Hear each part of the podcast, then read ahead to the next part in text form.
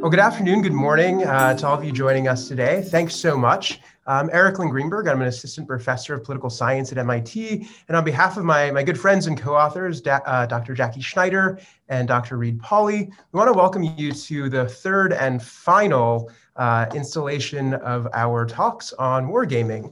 Uh, so over the past few weeks, we, have had a, a, number of talks uh, based in part on this article that we published in the International or European Journal of International Relations. And uh, we spent the first talk discussing wargames as historical data, looking at wargames throughout history and, and how we can learn from uh, using historical war game data. We had another session that looked at war game data and social science, and so how researchers can use war games as a method of generating data. And today I'm really excited to turn the floor over to my colleague, Dr. Jackie Schneider, and our, our distinguished panel to talk about war games and their use in national security. Uh, thanks so much for joining us today. Thank you, Erik. And I am just so thrilled to have with us this extraordinary panelists. Um, so, brief introductions, because um, I don't even think these folks need introductions, but just in case. So, we have with us Mr. Bob Work, who is the 32nd Deputy Secretary of Defense. Uh, Dr. Micah Zenko is the Director of Research and Learning at the McChrystal Group, and Dr. Stacy Pettyjohn, uh, who is a Senior Fellow and Director of the Defense Program at the Center for a New American Security. Uh, now, I'm going to jump right into questions because um, some of you may have felt like your ears were burning during the uh, the previous sessions, um, and I want to get um, straight to uh, to questions that came up in the previous um, in the previous discussions. So, Bob, you your name has come up quite a bit in the previous conversations. And that was really because, as Deputy Secretary of Defense, you made um, a, a, really large effort towards integrating and improving war games across the Department of Defense. And so I wanted to get, get from your perspective um, as the you know Deputy Secretary of Defense, kind of what role do you think war games play in defense decision making? Um, and what were the efforts that you started under your uh, guise as the Deputy Secretary of Defense to try and integrate and improve war games within the DoD? Thanks, Jackie. It's great to be here this afternoon. Good afternoon, everybody, and everyone who's listening. Wargaming has traditionally been an extremely important part of Department of Defense planning, uh, programming, even budgeting.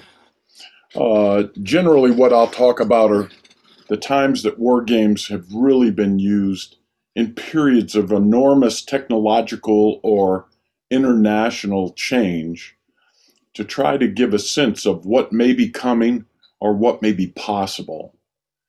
Those in the Department of Defense probably uh, think of the interwar period uh, as just a wonderful time for wargaming because there was so much going on.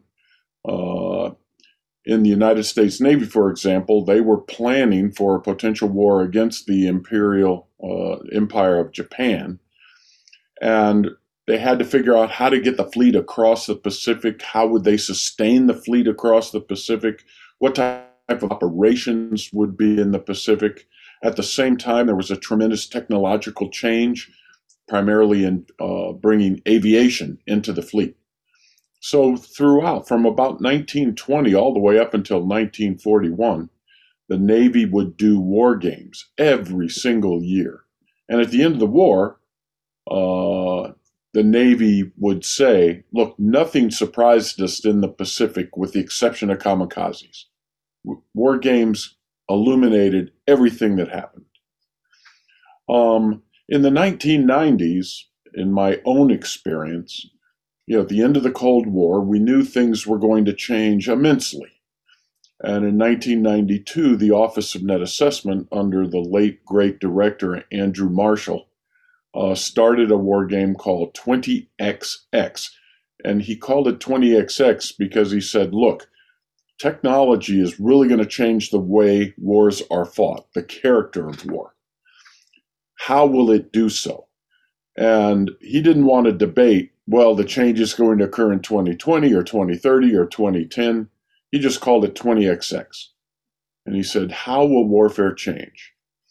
And during this War Games series, which started like in 1992 93, really started humming along in 1995 and ended just before 9 11, I would say that it pretty much nailed what is referred to as the precision strike regime.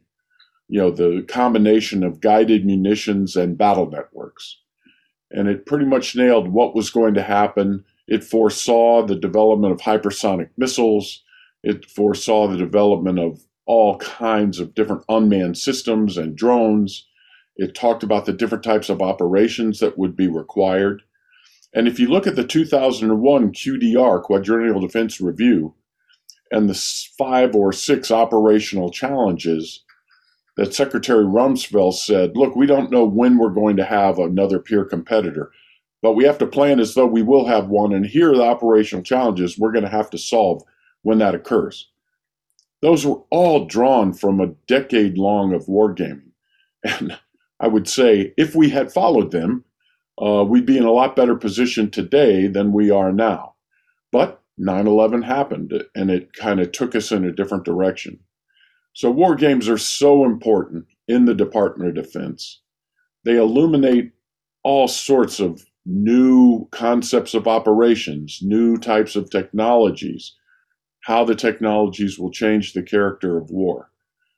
Uh, so, as a deputy secretary, having gone through the 90s with 20XX, I was determined to try to revitalize wargaming in the department, which had kind of gone quiescent over the period of the times of the wars in the Middle East. Um, so I really wanted to ramp things up, and we tried our best to do so. Well, to follow up on this before I, I, move um, to our other panelists because one of the things that we've talked a lot about in the in the other sessions, including um, our session on the use of wargaming as a historical piece of data, um, is the initiative that you uh, put forth to create a DoD war game repository. Um, I was kind of tangentially involved in this because part of this effort was happening at the Naval War College while I was there. But I was interested to kind of, from your perspective, what were the challenges you found um, when you were trying to build a repository? And maybe if you could talk to the audience a little bit about kind of what you were trying to build um, and what you thought the purpose of putting all this data together was. Um, and then, you know, secondarily, is there a role that um, academic institutions might be able to play in compiling this kind of data um, and analyzing DoD war games? Sure. Yeah, one of the key outputs of the Department of Defense is the defense program and budget. The capabilities that we need, the capabilities, how much of the capabilities we want to buy, how much capacity we want to buy, and as the deputy secretary, I would sit in an uh, organization or a a meeting called the Deputies Management Action Group, and the vice chairman of the Joint Chiefs of Staff and the deputy would sit at the head of the table, and we would talk about tactical aviation, for example, and we would debate the type of capabilities we needed, the type of capabilities we needed to get rid of, uh, how much to buy, what to buy. We would have uh, DMAGs on research and development, for example. And I was constantly surprised at the lack of decision quality data that a senior leader in the Department of Defense has available to help make decisions. Uh, I knew war games were going on in the department, but I had no idea what the war games were telling us. And so the whole purpose of the repository was Let's have everybody who's doing war games to report the outcomes of their games, put it in a repository, which was held by CAPE, the Cost Analysis and Program Evaluation Directorate. And they would bring in the results to the DMAG and say, look, uh, a common theme across all of the war games is we are really bad at contested logistics. So we need to do something better in contested logistics. We need to have better capabilities. We need to have better capacities. So that was the whole purpose of the repository. It was actually to get the results of war games in front of senior leaders who, up to that point, knew that war gamings, war games were going on, but had no idea what they were telling us, if anything.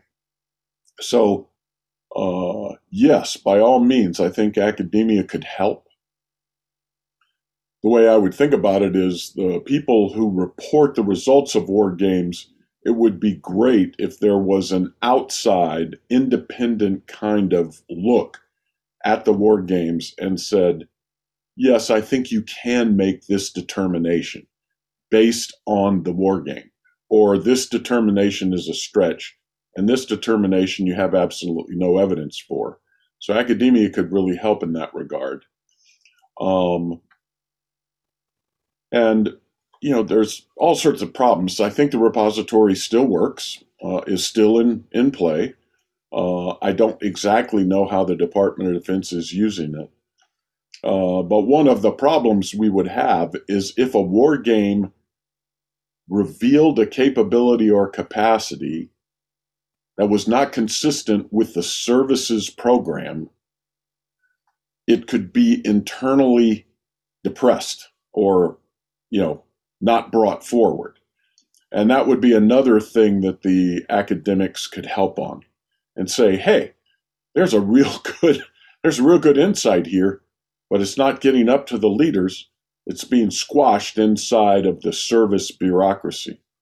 So that would be one thing that I would hope that the department is looking at and making sure isn't happening. So, for example, if a war game said, look, by 2045, we need to have completely flip the ratio of unmanned squadrons and manned squadrons. Uh, crewed and uncrewed systems. And uh, perhaps the Chief of Staff of the Air Force thinks that's too aggressive, that 2045 is too soon. He doesn't think would be able to do it, doesn't have enough money to even get there, even if he or she agreed to it. So, war games can't tell you the answer, but they can help inform and answer that senior leaders can then pursue. I think that brings up an important concept um, that maybe is a little foreign to academics, which is the idea of the sponsor and the role that the sponsor plays in driving the sometimes the outcomes of the games but also the way in which the outcomes are reported um, and potentially whether those outcomes are reported at all. So stacy i want to turn to you because you uh, you before working at cnas you uh, led the wargaming center at rand um, which for those of you who don't know it's what's called a ffrdc federally funded research something center. And so the idea the, the point is um, rand is is running games that it's asked to run by sponsors from the us government. So i want to get your perspective and you're also an academic so you've kind of seen it across the gamut. You now build your own games at cnas that some have sponsors and some do not. So can you discuss and explain what the role of the sponsor is in game design and analysis and then, how does not having a sponsor change the way you think about designing and analyzing games? Thanks, Jackie. Um, federally funded research and development center, and and we created the gaming center at, Rand because of Bob's uh, memo back in the day. So, all comes full circle here. Um, sponsors are a very fraught topic and uh, one that can be very challenging as a game designer because you have to work intimately with your sponsor to understand what they're trying to learn or what their goals are with the game. And that needs to shape everything else that you do. And it sounds really trite, but it's actually true. And sponsors often can um, shape the game in good and bad ways. And they can just be challenging because they can change their minds across the course of when you are preparing for a game, sometimes at the last minute. I think because games are events in a real place and time, they think that they can shift it later, even though you've been designing and doing all this work. And it's like, well, let's change the scenario about, you know, 24 hours before you're planning to execute. The uh, game, which can throw you for a bit of a loop. But the most important thing is understanding what they want to learn and then trying to whittle that down to a few objectives that are not really in tension with each other, which in and of itself is a pretty monumental task because oftentimes uh, the services in different parts of the Department of Defense really like to have, you know, exhaustive lists of learning objectives that are multiple pages long. And it's like, no, no, no, no. Let's let's take it up to the right level of what you can actually confidently say that you can um, learn from a game and what you can't. And um, some of my former colleagues at RAND used to always say, you know, you shouldn't be getting a precise number from a game. You might find that you need certain types, more of certain types of precision guided weapons, but a game's not going to tell you that, that you need 723 of those to win the war against China or Russia or whoever the adversary might be in that situation. So understanding what a sponsor wants should really drive how you design the game and uh, allow you to get at the learning objectives.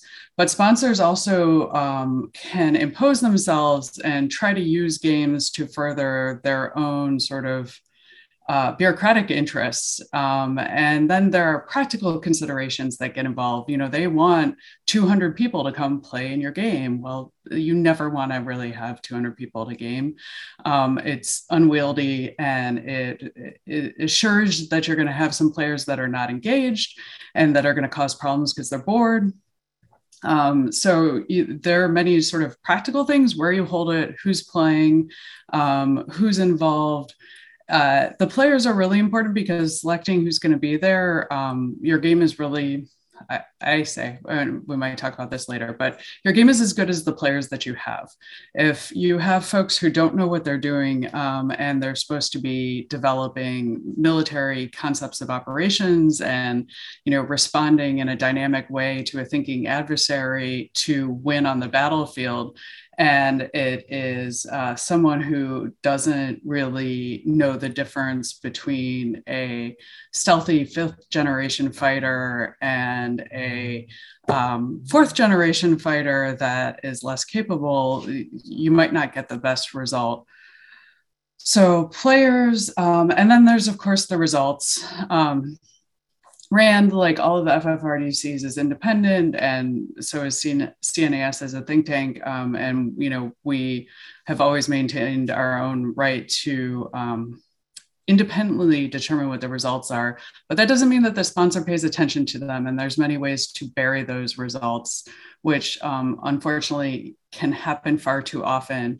If you report back things that they don't want to hear that go against their parochial interests, against their preferred sort of acquisition programs or concept of operations, it's not always easy telling them, telling a sponsor that um, their ideas need more work, to put it nicely, or uh, that they're not particularly good. Perhaps there are escalation risks associated with certain concepts that they're very fond of. Um, and so it from start to finish, um, working with a sponsor can be very rewarding and you can learn a lot when you have very interested, good ones that understand what games are good for and what they're not good for.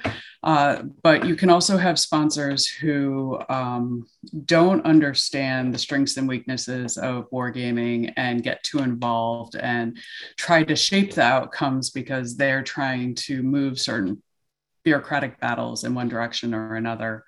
Um, and not having a sponsor is a very liberating experience.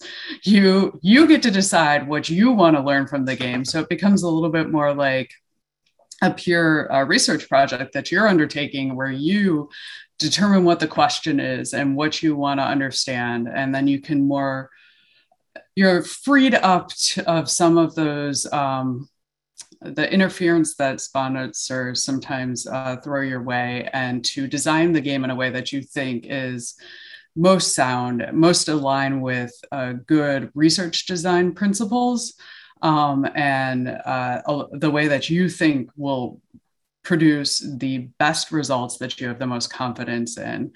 Um, and that that's great. Um, I think that oftentimes because games with sponsors, especially like the Title 10 games the services run, are really big elaborate affairs, the stakes are very high, and I would prefer to run smaller games with a fewer people where uh, you are free to learn and see what actually emerges from the game instead of sort of having to orchestrate this big, elaborate show.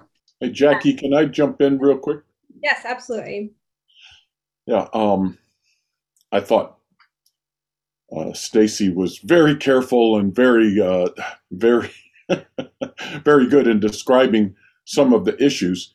And uh, I don't e- think either she or I would want to say that the services uh, are, you know, bad actors in this. This would be another place where academics could help. As um, Stacy said, the services run Title 10 war games. These are war games that are designed to show how the force they are building will operate in the future. So it is very much the, what the Title 10 games are designed to do is to uh, provide evidence that the way a service is headed is the right way. And that's good. You need that because you know the services have the Title 10 responsibility to organize, train, and equip, and we want to know if the what they're doing is going to be effective, or we would like to have an idea on what they're building is effective. But it's very, very easy for the sponsors then to look at non Title 10 war games and look at results that don't necessarily line up with the Title 10 game to then try to intervene and say, hey, could you do it this way or could you, you know, do that way? And that's again where I think academics could help. You know, if they were kind of monitoring uh, the wargaming enterprise uh, they would observe the Title X games. They'd be able to make determinations on whether the Title X games were realistic, well run, whether the uh, conclusions that came from them were uh, credible, and then compare them with what was happening to non Title X games and identify to the senior leaders in the department hey, we have a disconnect here. You know, there, there are some games that are showing something that, is, that deviates from the Title X game. And so, uh, like the Army in the 1990s ran a wargaming series called The Army After Next. It was ginormous. I mean, I agree 100% with Stacy. You don't want to have a lot of people, but they would have like two or three or 400 people at these games. And they would have people playing the president, the secretary of state, and the secretary of commerce. I mean, it was unbelievable. Um, but it was really, really an interesting set of games. In the first game, the acting president did not want to fight a war against Russia because he, uh, he was afraid of nuclear escalation.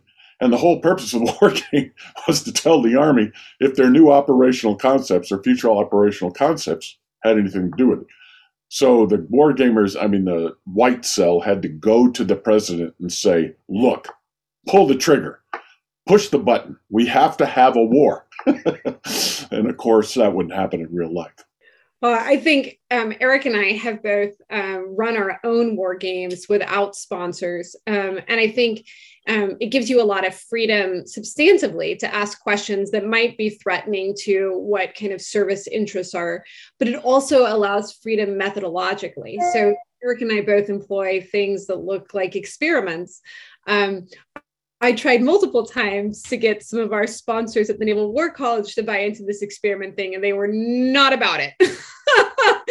so I think there's also kind of room methodologically um, that not having a sponsor can provide, but it also means you have to generate your own funding, which can, um, you know, there are places like uh, the Army, Stratcom, all these places have a lot more resources than academics.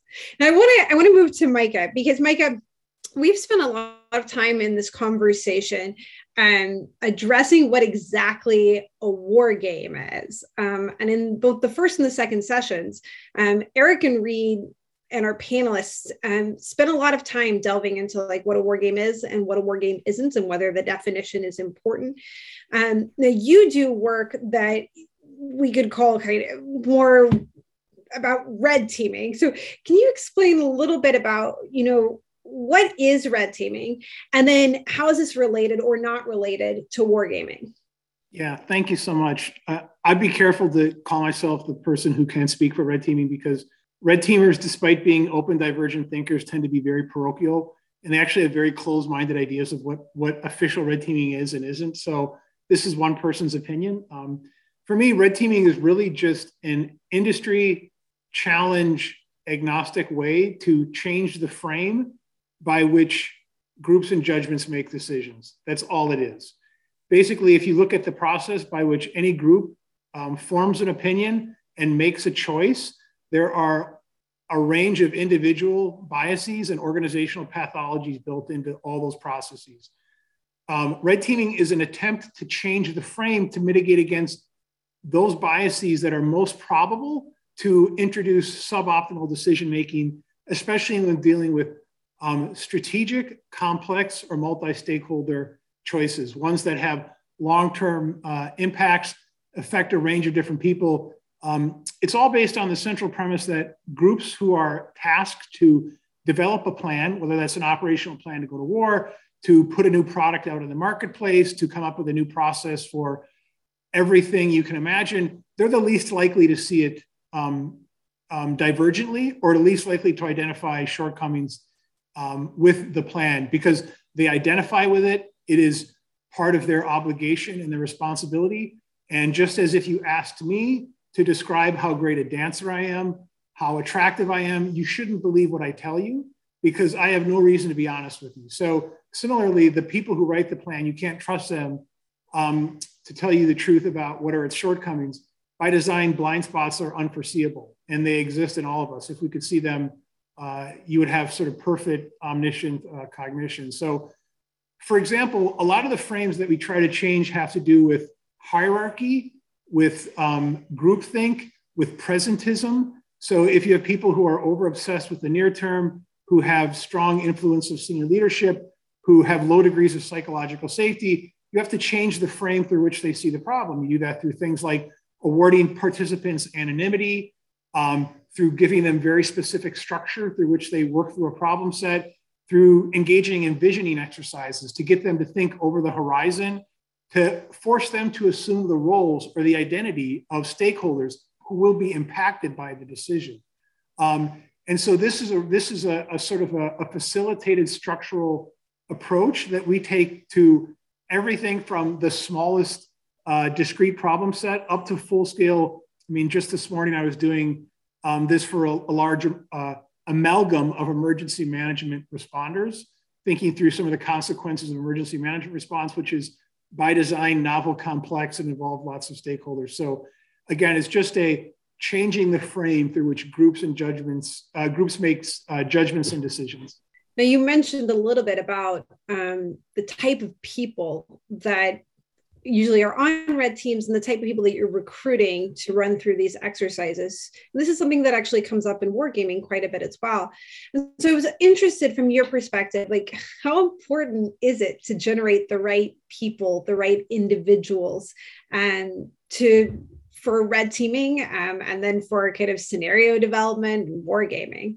can we just grab anybody or are there certain characteristics or knowledge that we need to look for yeah I, I, think it varies again by doing you have to start with doing a needs assessment of what are the biases and the pathologies that are most prevalent within this organization i actually think you can do red teaming with everybody um, it is often the case that we look for people who have special spe- uh, subject matter expert knowledge or you want people with certain specific experiences and then you have them um, participate in some of these facilitated exercises.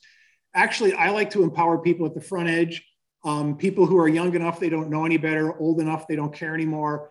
It's this sort of random composition of diversity that um, leads to higher, and I would say more um, unique insights. Most red team exercises take one cohort of leaders or one cohort of people at the next layer down. So, like GS 14s, 15s, 06s, and they say like, okay, you're going to be the red team.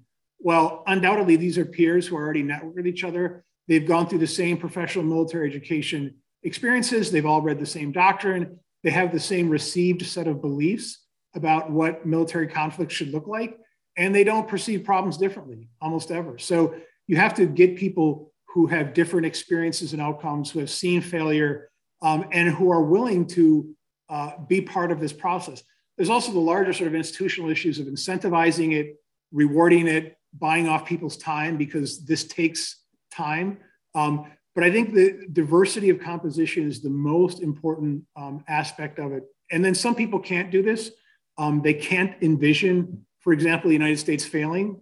They literally can't imagine like US soldiers dying. And so they shouldn't participate in these sorts of situations. Um, uh, but in general, most people can do this if you have strong uh, facilitation and an inclusive environment.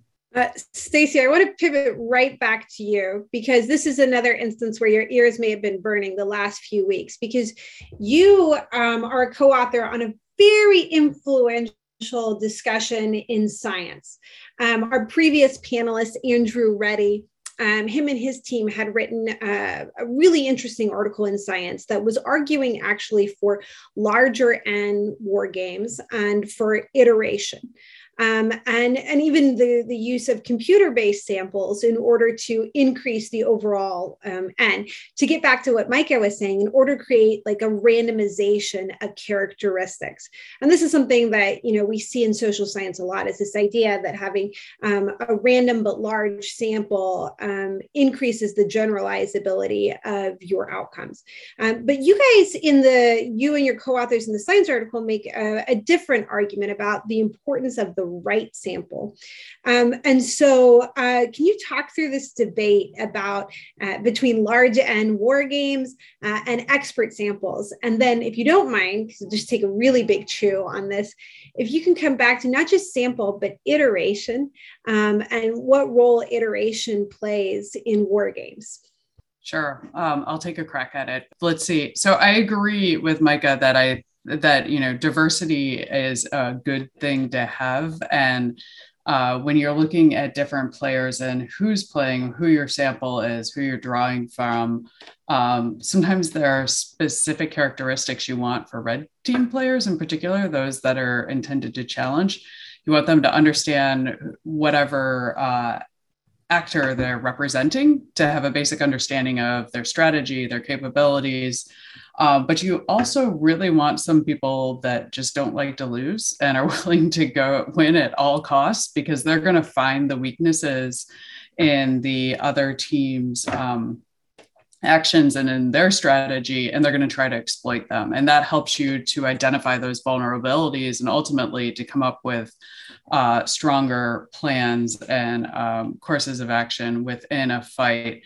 So the sampling issue is one where it is a bit of i think a debate between like so many things on war games the practitioner side and, and, who focus on policy analysis and the academics who are really interested in trying to conduct causal inference and when you're doing that, you want random samples, um, you want large samples, you have increased confidence in the results, you can run statistical analysis on them. Um, when you're running games for policy analysis, you typically um, want players that have enough um, of an understanding of the topic that you're studying that they can make informed decisions. This is sort of the bar that I've I've settled on. They don't necessarily have to be experts. They don't have to have sat on the National Security Council. That's a very small sample, right? People who have held the top jobs in uh, different governments but you want them to be able to make informed decisions. If they're making stupid decisions, then your game results really aren't going to have much validity. Um, so you either have to build a game that helps non-expert people make informed decisions by providing them with information in a way that they can process and use in a reasonable amount of time, or um, they have to actually just really have that expertise uh, at their fingertips and be able to um, call on it. Um, but when I run games for for policy uh, analysis, you know, we often want players with different types of expertise. You know, in the military, everybody has very narrow specialties um, that they're very deep in, but they don't necessarily understand. How a soldier wouldn't understand how an airman or is going to fight. Um, and uh, you need to bring in people with different types of requisite knowledge so that they can um, make all of the decisions in a reasonable manner, a reasonably informed manner. So um, I tend to think that there are only so many uh, people that are available for certain types of games that are focused on either wargaming because uh, uh, most people don't actually understand how um, militaries operate or plan to operate. Um, if you're making decisions that are supposed to represent senior decision makers, um, you know, the threshold's probably different. Uh, and that uh, I find that it's really important that if you don't have people who are good, who understand it, and who make um, informed, good choices in a game, um, that is really your critical variable. To, to blur the two things, the people who play are the thing that make uh, makes games different from any other method. And the decisions that they make are the most important thing. So if they're not able to make good decisions, I don't know how the game has much validity. So um, I tend to come down on the side of you need to um, have informed players or build a game that can provide players with information they need, which is hard to do because you try to simplify things without dumbing them down um, where they're just abstract representations iteration is important for both, um, but for different reasons, um, slightly different reasons. I mean, in both cases, it increases your confidence in the findings. You can observe trends and you can uh, see where uh, certain commonalities um, come out.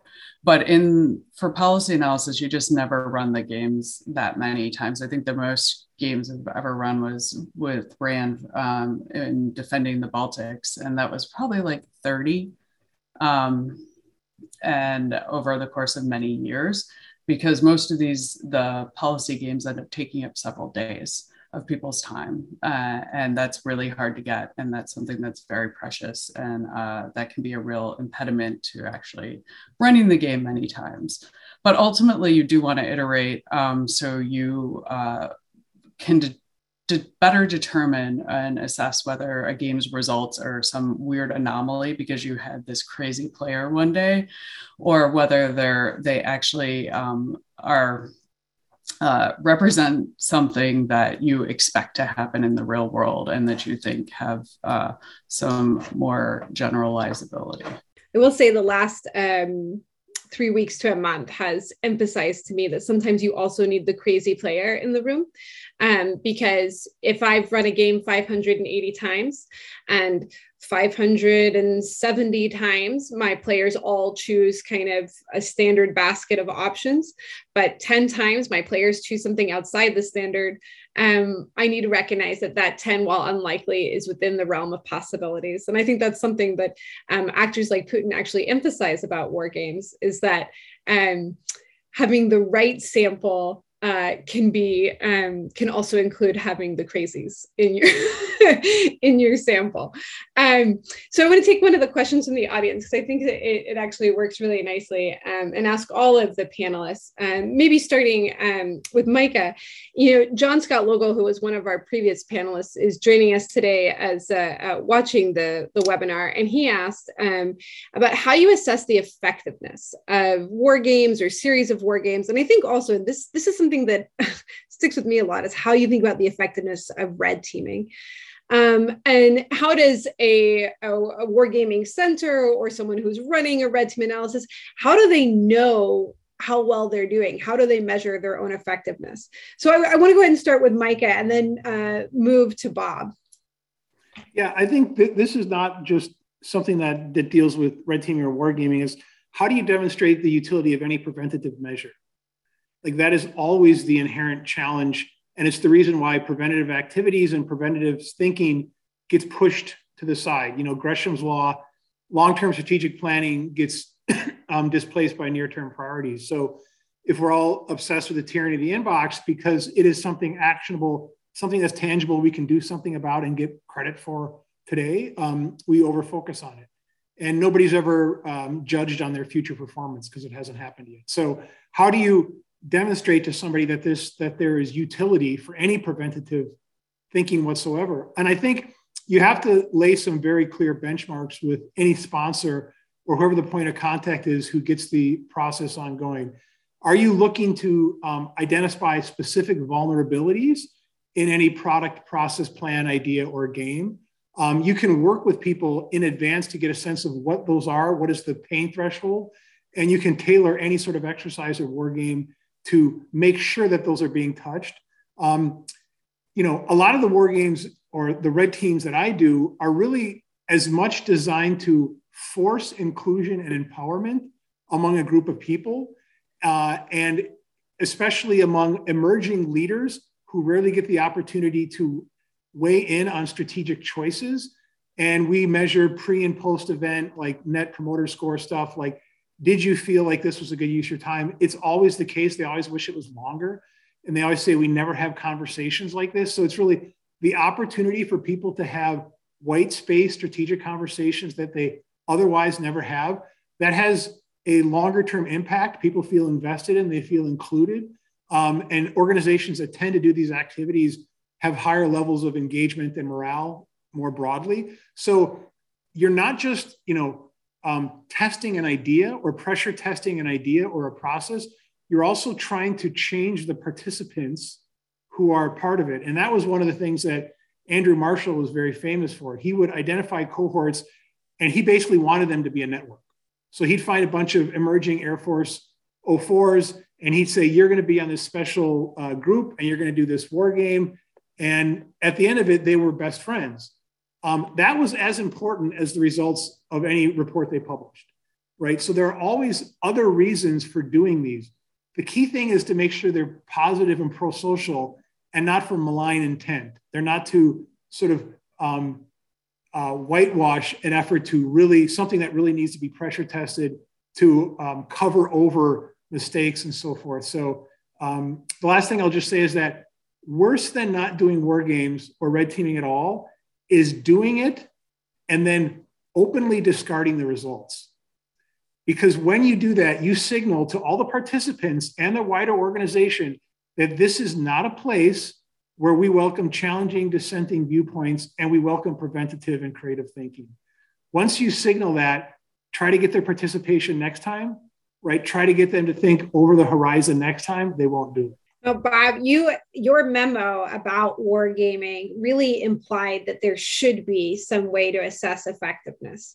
Um, so I'm interested in your perspective here about how you how you think about wargaming be effective and then um, how should organizations like john scott is at the naval war college how do they think about evaluating themselves in terms of their ability to um, run and conduct effective war games well i think you have to start with someone who is a seasoned pro at wargaming and have them look at the war game and ask questions like what is this game what was this game designed to illuminate?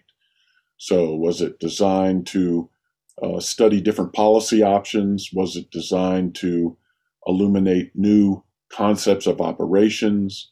Was it designed to assess the capability or the effectiveness of a uh, of the current force structure so you start there then you have somebody say, okay, how did you design the game to get there? And you uh, have somebody say, yep, the design is consistent with what they're trying to do uh, and is relatively well done. Uh, and then what was the nature of the players? And I just want to pick up on what Stacy said in just a second. But again, this would be something that the academic community could do. Uh, now, as the deputy secretary, I relied upon CAPE, uh, who was the keeper of the repository, uh, to inform me on whether or not they believed the games were well designed, well executed, and could be used uh, to make some initial judgments uh, consistent with the problem that the war game was trying to uh, settle obviously the senior leader in the department isn't going to be able to look at the thing and say, hmm, I wonder, just, you know, is this a 90% uh, good war game or is it, you know, a, really a piece of trash? you have to have someone who really knows what they're doing to take a look at the war game and say, yes, this thing has been designed well, executed well with good players, all of the things we've talked about. And the other one is if you have a series of war games, which I always think is the best way to go about it, are the series of war games relatively consistent or is there an outlier? And you don't want to get rid of the outlier. It's like the uh, the famous move in the Lee Sedol Go game, where I think it was called the 10th move or something like that. It was a move that the AI uh, that AlphaGo did that no human would ever do. I mean, it was called a once in a million move. And uh, it so confused Lee Sedol. He, he literally got up and walked out of the room and going, What the heck is going on? So you don't want to throw out war games that uh, have an outlier. You want to make sure you understand uh, how did this occur? What uh, what is it telling us? Are we missing something? So again, having a, you know, I think the Department of Defense would do well to establish an independent kind of war game assessor, uh, and that would be really good. It could be Rand. It could be something. Uh, it could be the group. I think it's called Connect. Is that the is that the group, the wargaming group that uh, you know is a bunch of wargamers and academics. Uh, they meet constantly. They have little uh, conferences. Uh, you know, maybe they're the ones who could help the department say, "Look, you're on the wrong track here," or "These games really you should pay attention to." Jackie, could I jump in for a second? Yeah, definitely. I was going to turn it right to you anyway. So perfect transition. I'm always, you know, so polite and just interrupt when needed. Um, no, I think uh, Bob, uh, uh, we've hit on a bunch of different things that are important, but you need to know what your game's goals are, and there's often a sliding scale um, uh, in terms of softer goals of bringing different communities together. And then people grade themselves and it, it, can always devolve to oh hey folks had a good time and um, you know they made connections. And that's uh, I don't think good enough. Um, but I think your games need to be graded differently if they're intended to come up with new ideas, if they're supposed to innovate, you know, which is what Bob had really emphasized.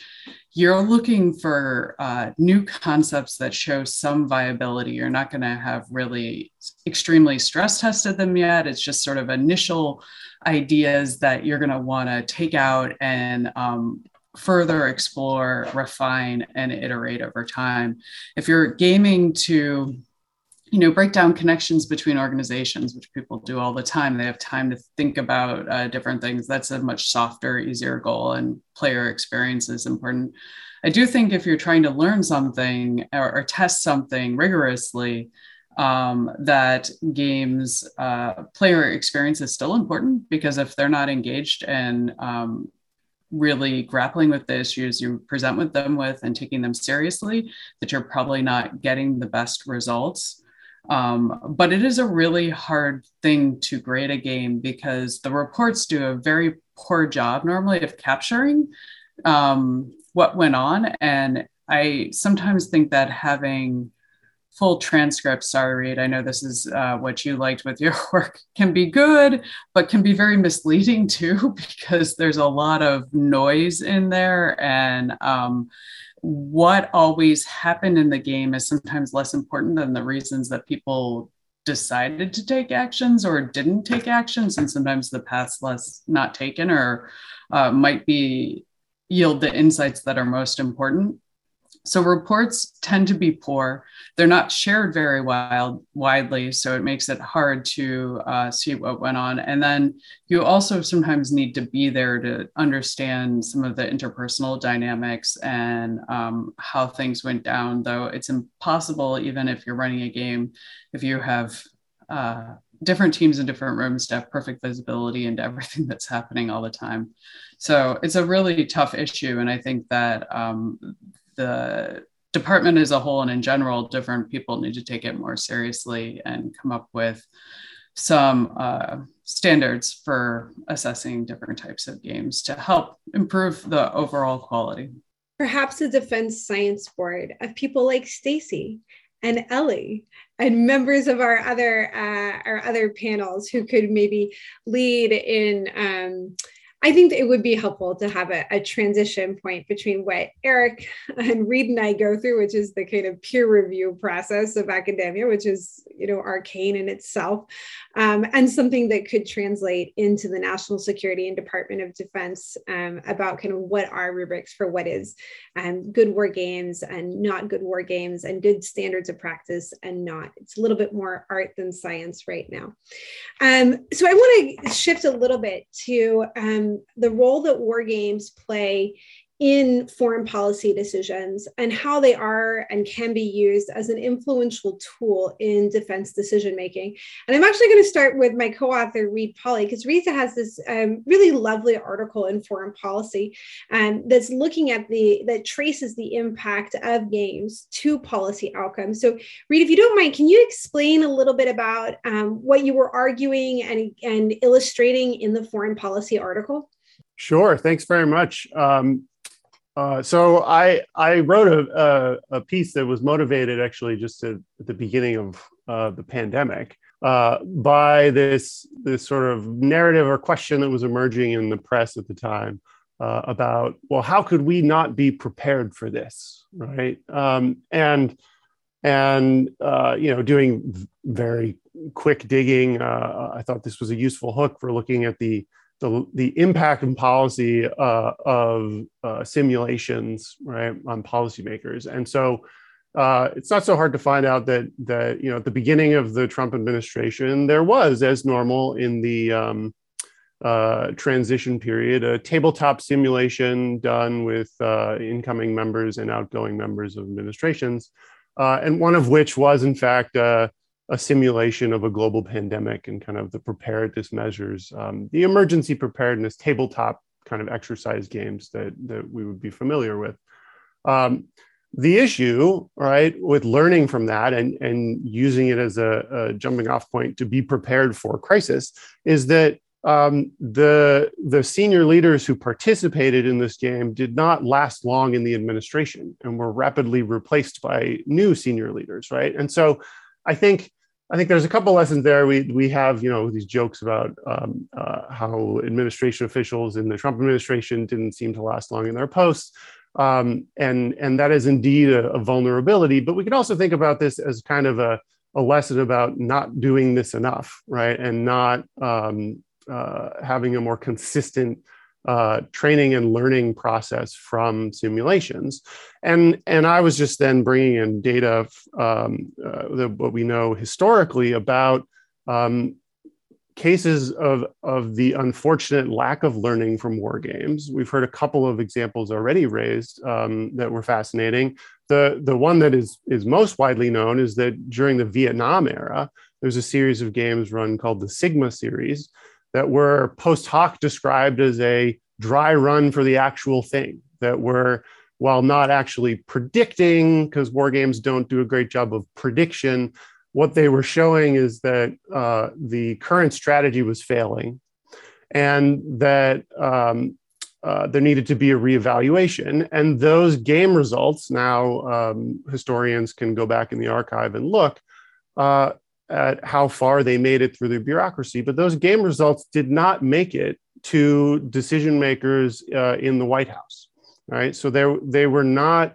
um, uh, drawn up the train far enough, right, to, to challenge the, the biases, the thinking of, of uh, uh policymakers who were implementing current strategy.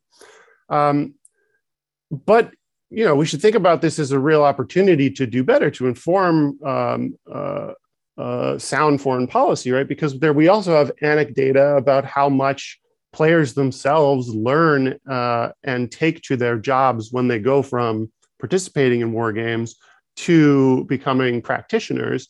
Uh, we have anecdata about how much they have learned and how much they seem to appreciate having done these dry runs for the actual thing when a crisis does emerge. So, uh, just by way of including some of this anecdata, we have war games that were conducted at MIT in the 50s and 60s, where players were surveyed later on in their careers and asked uh, uh, how much uh, they thought that participating in the MIT games had helped them to do their jobs, and a majority said that they think about them often.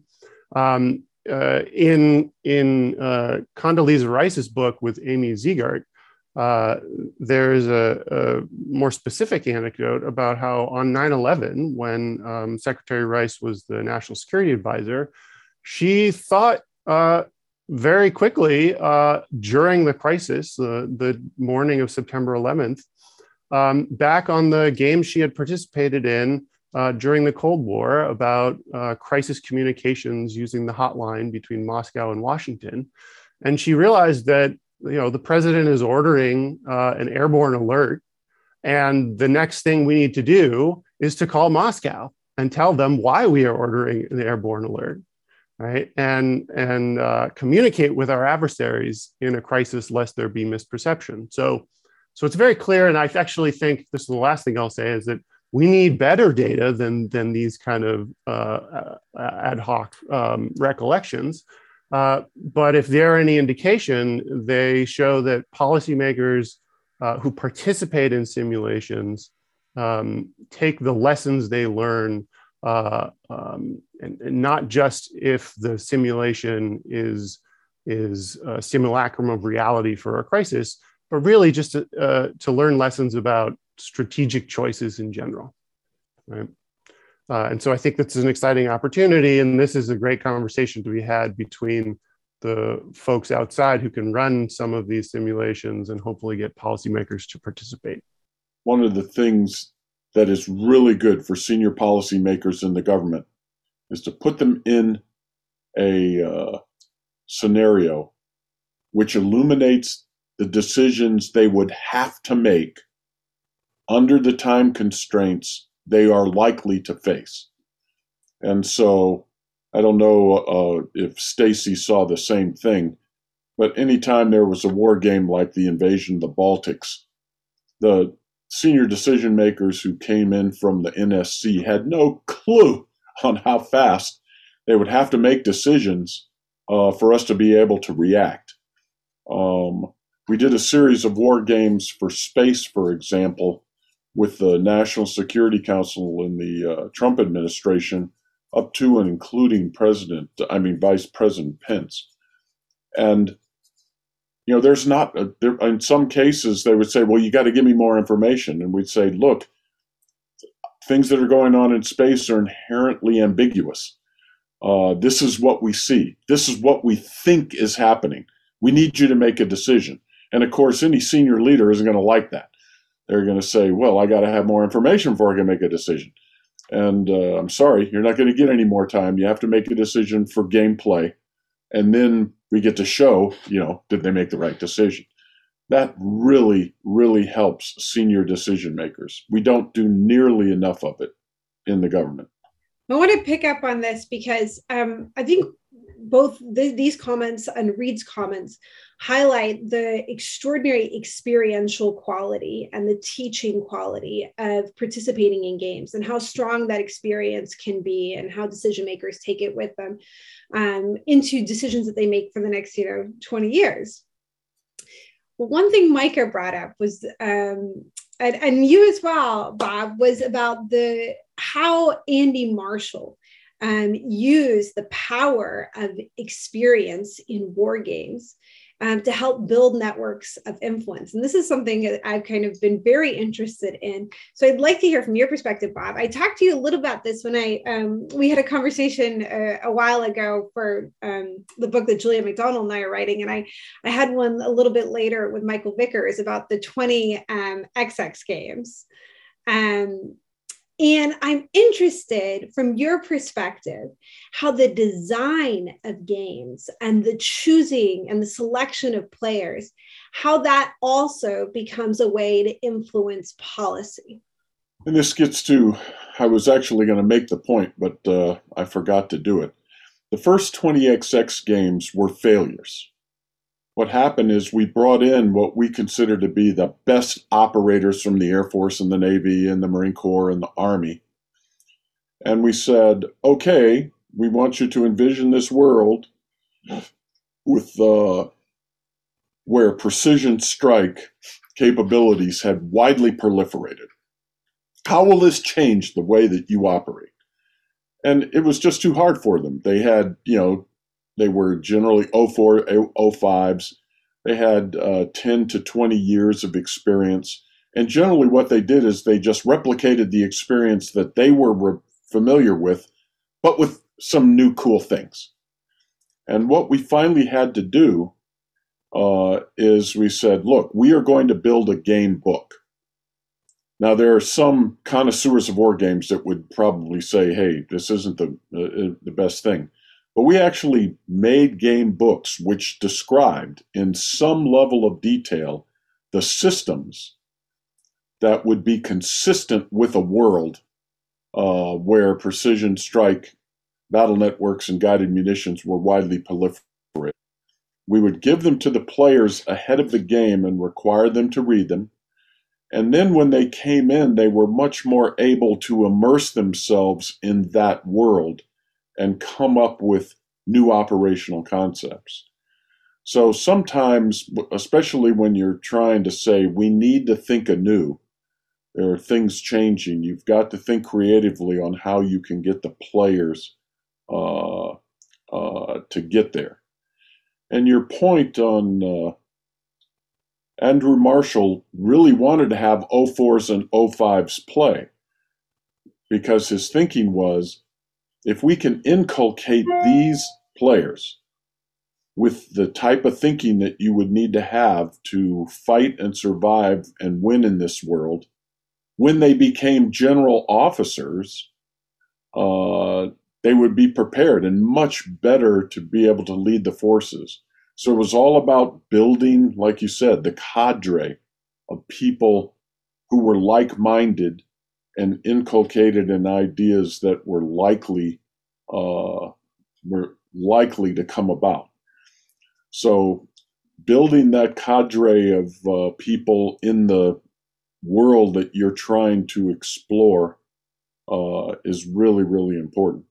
Micah, do you think red teaming has the same experiential qualities as wargaming? And then um, I've seen recently a lot of um, use of war games as some sort of kind of valid data point for DoD policies, right? So, like the Air Force says, "Oh, we need more, you know, F-35s. Look at this war game that we ran, right? And people seem to take a lot of credibility um, on wargaming data.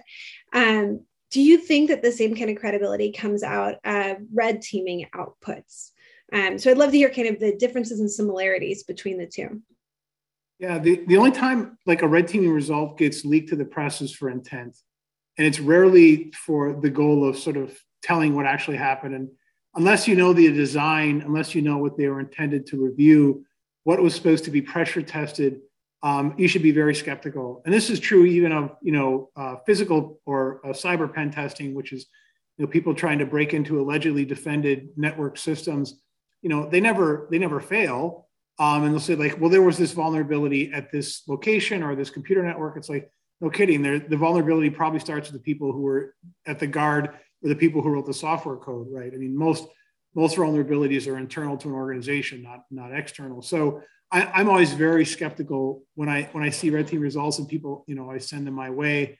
Um, um, so again, unless you know what the intent was, be be very skeptical of the results. But people do weaponize the results undoubtedly to drive home a point. You know, the I always I always say the way you get people to care about you know your emergency management plan is to burn down the building across the street and when you don't have a spare building to burn down a simulation that gave the appearance of something that catastrophic that consequential that vivid um, can make senior leaders um, change the way they think about a problem and be more susceptible to certain policy outcomes than they would have been otherwise yeah, Erik and I are both um, Air Force reservists, and the um, the I think it's been probably etched in both of our brains the the famous um, Air Force demonstration of the power of strategic bombing by taking out an aircraft carrier. but I think Erik also could attest that um, the Air Force has, has been remarkable at um, remarkably strategic about the way they um, declassify and publicize uh, war game uh, that support whatever kind of the the the service's core objectives might be. Now, Stacie, you worked for the Air Force um, in a lot of these RAND games. And so you saw directly um, the way the work that you were doing was influencing the Air Force decision making. And so I was interested, kind of your perspective as well, on how these games um, influenced or didn't influence different um, Air Force decision making. Um, they, they, I mean, they definitely do. And they influence different people people can play in the exact same game and take away different lessons from it right? And that's one of the challenges with gaming sometimes is folks will walk away with uh, different perspectives on what happened. The power of the games helps to sometimes convince skeptical audiences that there's a problem or that they're going to face a challenge in a particular situation. And i always think back to um, games that bob may have actually run. I don't know who ran these. It was a csba ran um, uh, collaboration for Pacific Vision 08, where they convinced then I think General Chandler that uh, aircraft parked at Okinawa Air Base were vulnerable to uh, ballistic missile attack, and that it was the fact that he participated and was there and saw that what could happen that it influenced and changed his mind and should have um, driven more outcomes, but it didn't actually always. So um, I think that games uh, can influence, but there's so much analysis that goes on and so many different types of games. And some of them are intended to influence the budget and the program, and others are not. Some are supposed to be, you know, innovative, thinking about the next generation of systems you want to be developing and the new type of concepts, uh, futures games um, instead of uh, current ones. So um, the Air Force has certainly tried to use games because they've run into resistance on the Hill. And I think games can be a very useful sort of um, communications tool or socialization way of socializing ideas because when you play in it, you have that story living experience, as my colleague Ed McGrady likes to say.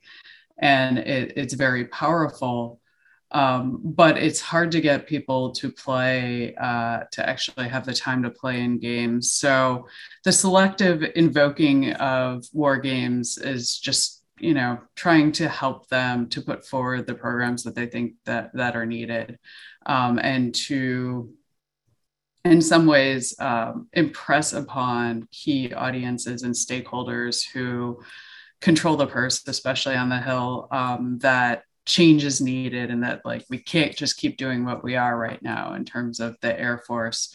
So um, the air force has used games to um, come up with new ways of operating and to think about doing things very differently like bob was talking about earlier more unmanned systems um, perhaps fewer fighter manned fighter aircraft that are in and how they can figure out how to effectively um, project combat power in a very um, heavily contested environment. But I, I, feel like it's done in a very haphazard way, and all the services, you know, they might invoke the joint warfighting concept or game and different things. And because there's a lack of transparency and we don't have all of the information, that uh, audiences are still sometimes skeptical. You can get sort of the dramatic as- aspect of the games. You know, you have my former colleague Dave Ochmanek saying we get our asses handed to us, and I think this is a reference to the Air Force's games, um, and that helps to impress upon the need to do something. But um, it's it's pretty, you know, ad hoc at this point. I want to highlight something that uh, which is different than uh, in defense than the academic side, and for this, I want to turn to my um, colleague Erik Lin-Greenberg in the academic sphere, we have to run or, or go through what's called an institutional review board when we run war games. Because war games are inherently behavioral phenomenon in which people are interacting and we are collecting on their actions. Now, we as you know scholars and researchers have an ethical obligation to um, let players know if we're using the war games to influence or if the treatment is going to have uh, potentially a negative effect on them. But Department of Defense war games don't go through an IRB. Um, so I was interested from your perspective, Erik, because you've you've worked with DoD war games and you've also kind of gone through this ethical process in the academic side. Is there an ethical obligation if people are designing war games to influence? And should the DoD have a responsibility to think through the ethics of wargaming? That's a great question. I think there's actually two elements uh, to ethics, right? When I think about the IRB traditionally, I think about ethics uh, of human subjects research. So making sure I'm not causing any kind of undue harm to participants that are, are participating in research. Uh, and so that I think is really the goal of the IRB um, on that perspective. But there's a second element of ethics, and that is, you know, what are we doing with the data that comes out of those games?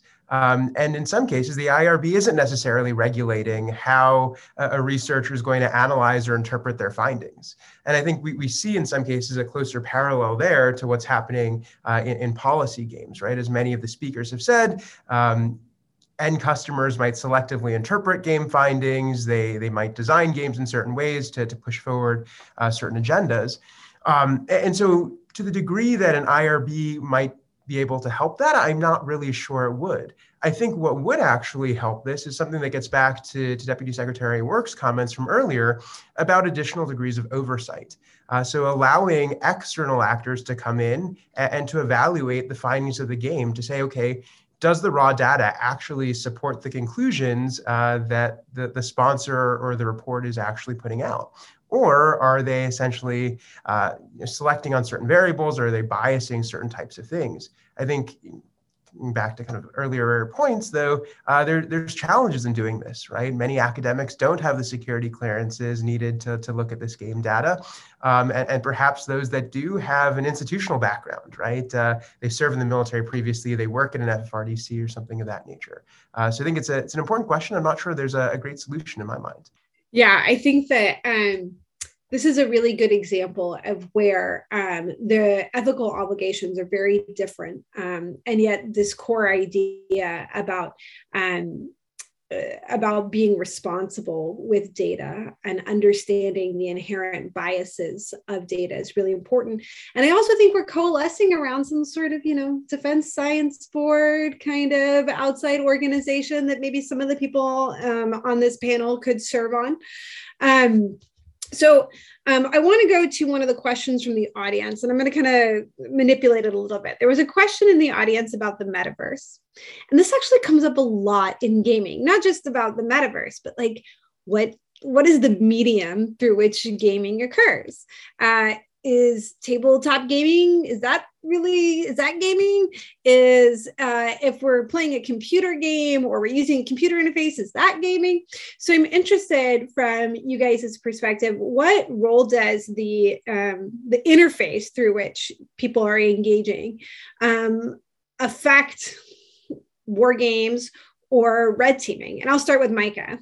Yeah that i mean we everyone learned this about two years and two months ago when all the work we were doing in person primarily became virtual. And it was fascinating, like experiment to learn what is the different um, way that you change conversations in forced remote environments. Like we learned, for example, that because there's a clock on the lower right hand uh, corner of everyone's screen, you actually conversations end on time.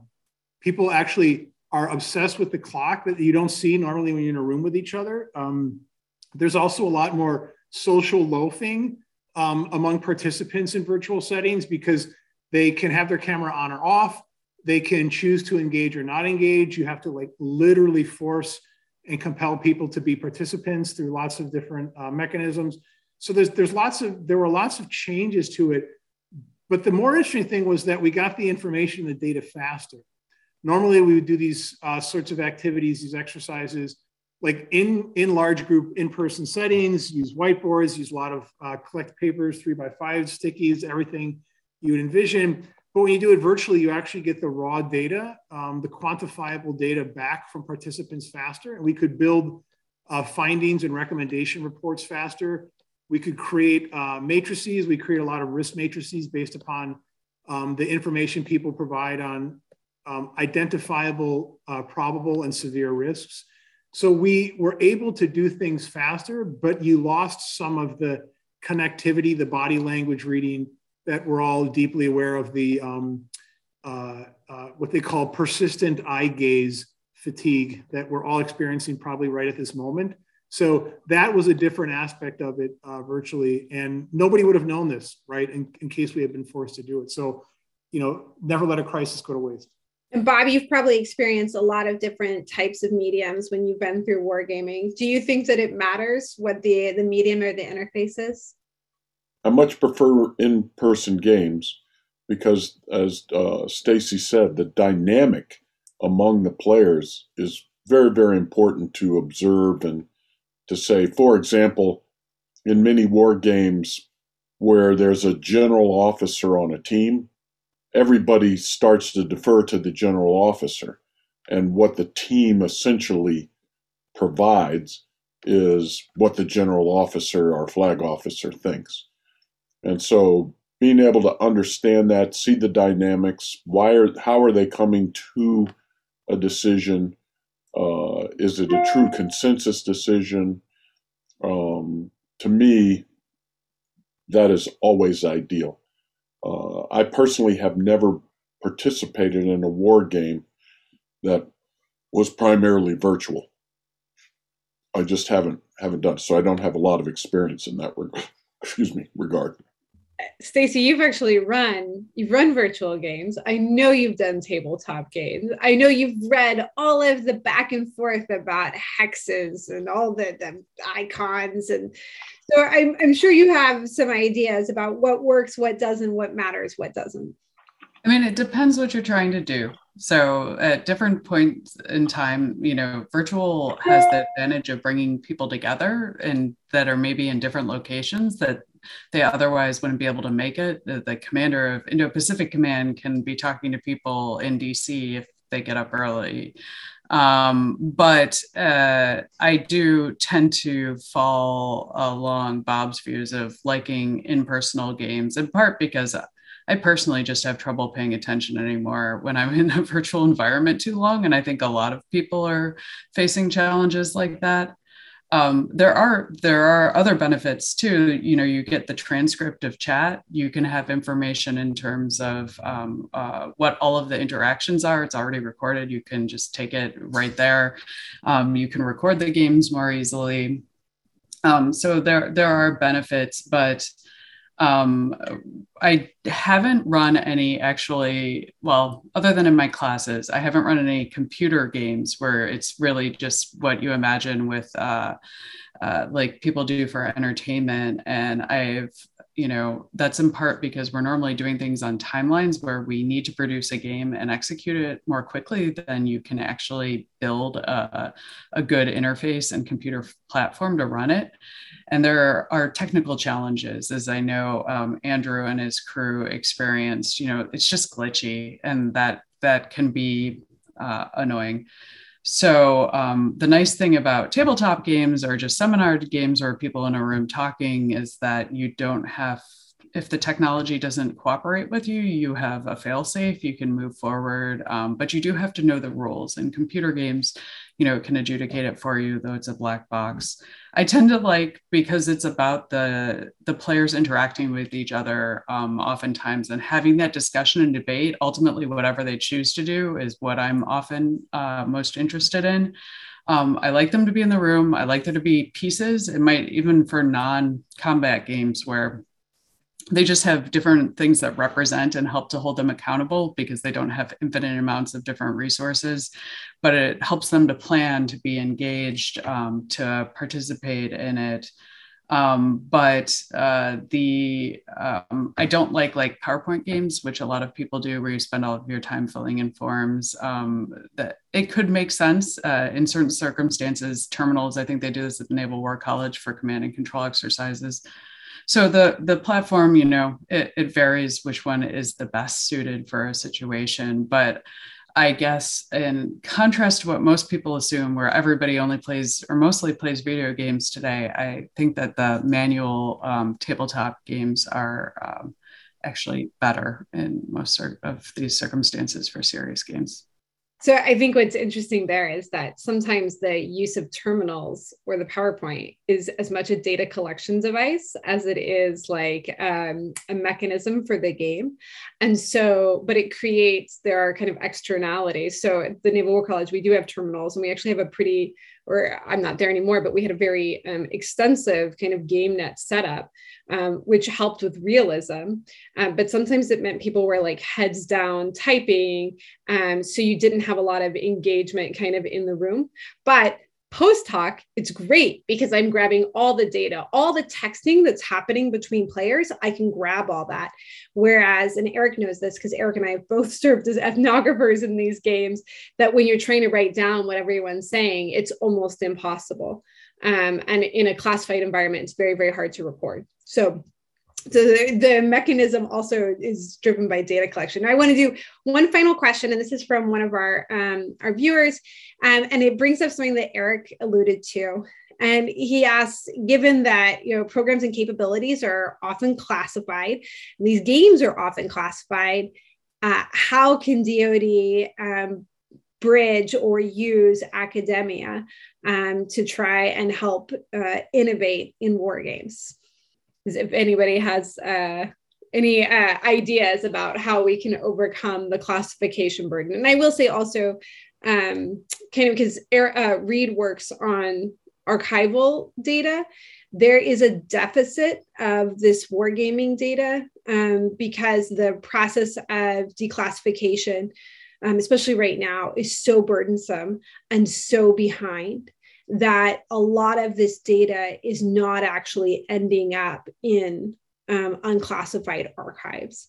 Um, and it's unclear also whether um, organizations are archiving appropriately um, before declassification. So now that we've moved to the digital world, there's a really good chance that a lot of this game data just disappears, um, especially off networks that are not um, that are kind of standalone networks.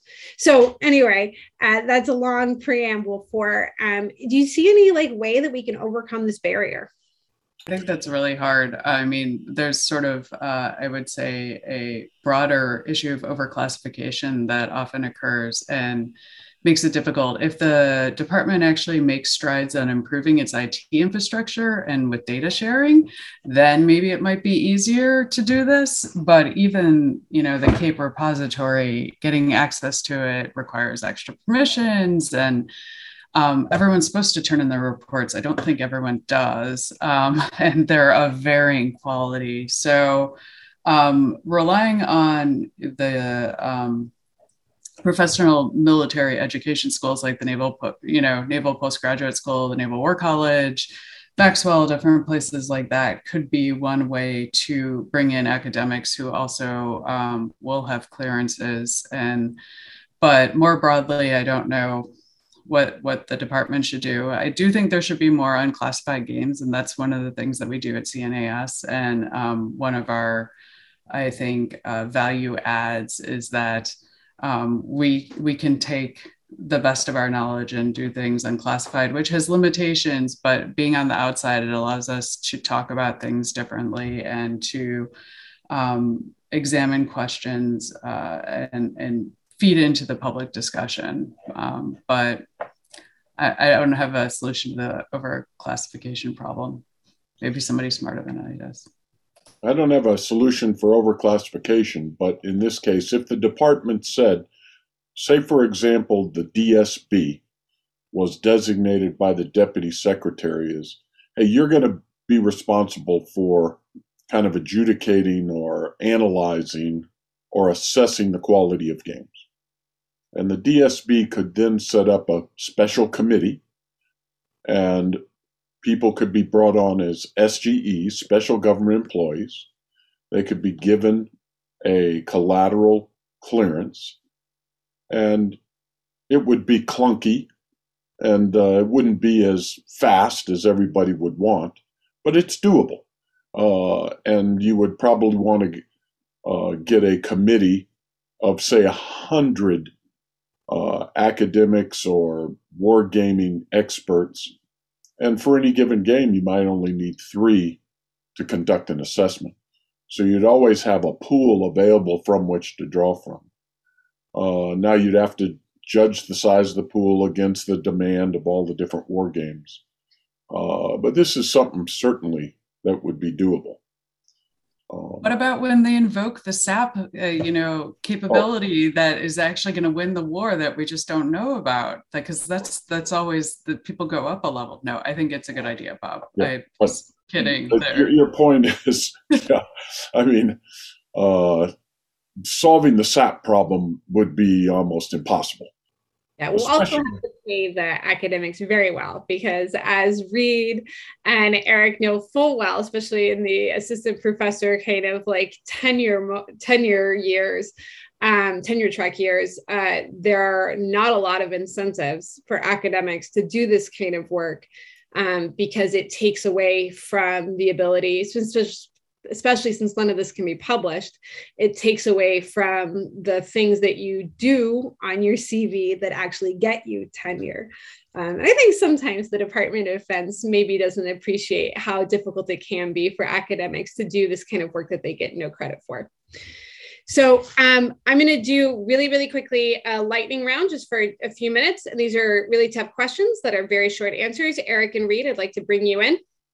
Uh, okay, who does wargaming best in the DoD? Stacie, we'll start with you. I don't know. I, I don't feel qualified to answer that because I've only seen a bias sample. Yeah, I would is- say RAND, my my former organization for DoD, was uh, one of the best. Micah, you know, I was actually going to address the earlier question, which relates to this one, and breaking the barrier between classified and unclassified. As someone who is in the unclassified world completely, and is no longer on any academic track is I am brought in for the last three administrations to talk to White House, State Department, DOD, various command people who want to leverage any insights I can provide them. I give them all of my facilitation guides. I ask for nothing, like other than a sandwich and a Diet Coke, um, and am willing to work with them to design any sort of game or any sort of experience they want. And it is amazing freely given advice for which on the private sector side of things we get ridiculous amount of money. Like people are resistant because of classification even not even dealing with classified issues even just bestowing the tools for how people could apply them.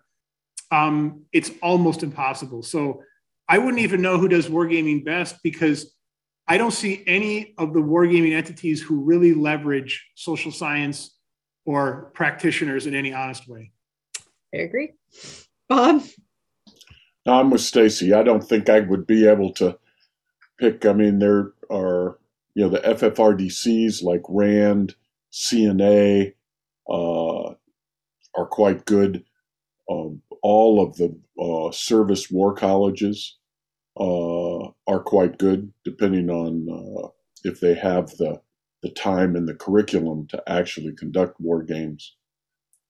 But I wouldn't be able to tell you who I think is the best. Erik? Going to give you another unsatisfying answer, and it's going to be it depends on the scope of the war game. I should have asked who does it worse. Reid? yeah, as another non DoDer, I'm going to give a pitch for who is doing the most exciting uh, designing of their own war games right now that I know, and that's Jackie and Erik, who are my co authors on this exciting paper. Go read the EJIR paper for all of the really uh, uh, creative ideas they have about how to design games uh, for for maximal learning. Okay, I'm going to give one last question. All right, you all get one line in the NDAA to invest in DoD war games. What do you invest in? I'll start with Bob. Um, if they still have it, we had a wargaming incentive fund. It oh, was yeah. fun. Uh, it was a fund that would, uh, you know, if the services came up and said, look, we'd like to do this game. It's consistent with the national defense strategy in this way, but we just don't have the funds. Uh, and say they say if we could have two hundred thousand dollars, we'd be able to really design and execute a well well run game. And uh, we established that. I don't know if it's still in existence. I think it is uh, but it was designed to incentivize the services to do war games that would illuminate aspects of the national defense strategy. So I would ask the Congress to fund uh, a wargaming incentive fund for the Department of Defense. I like it. And let's add a part of the incentive fund that's for academics to do research. Stacie.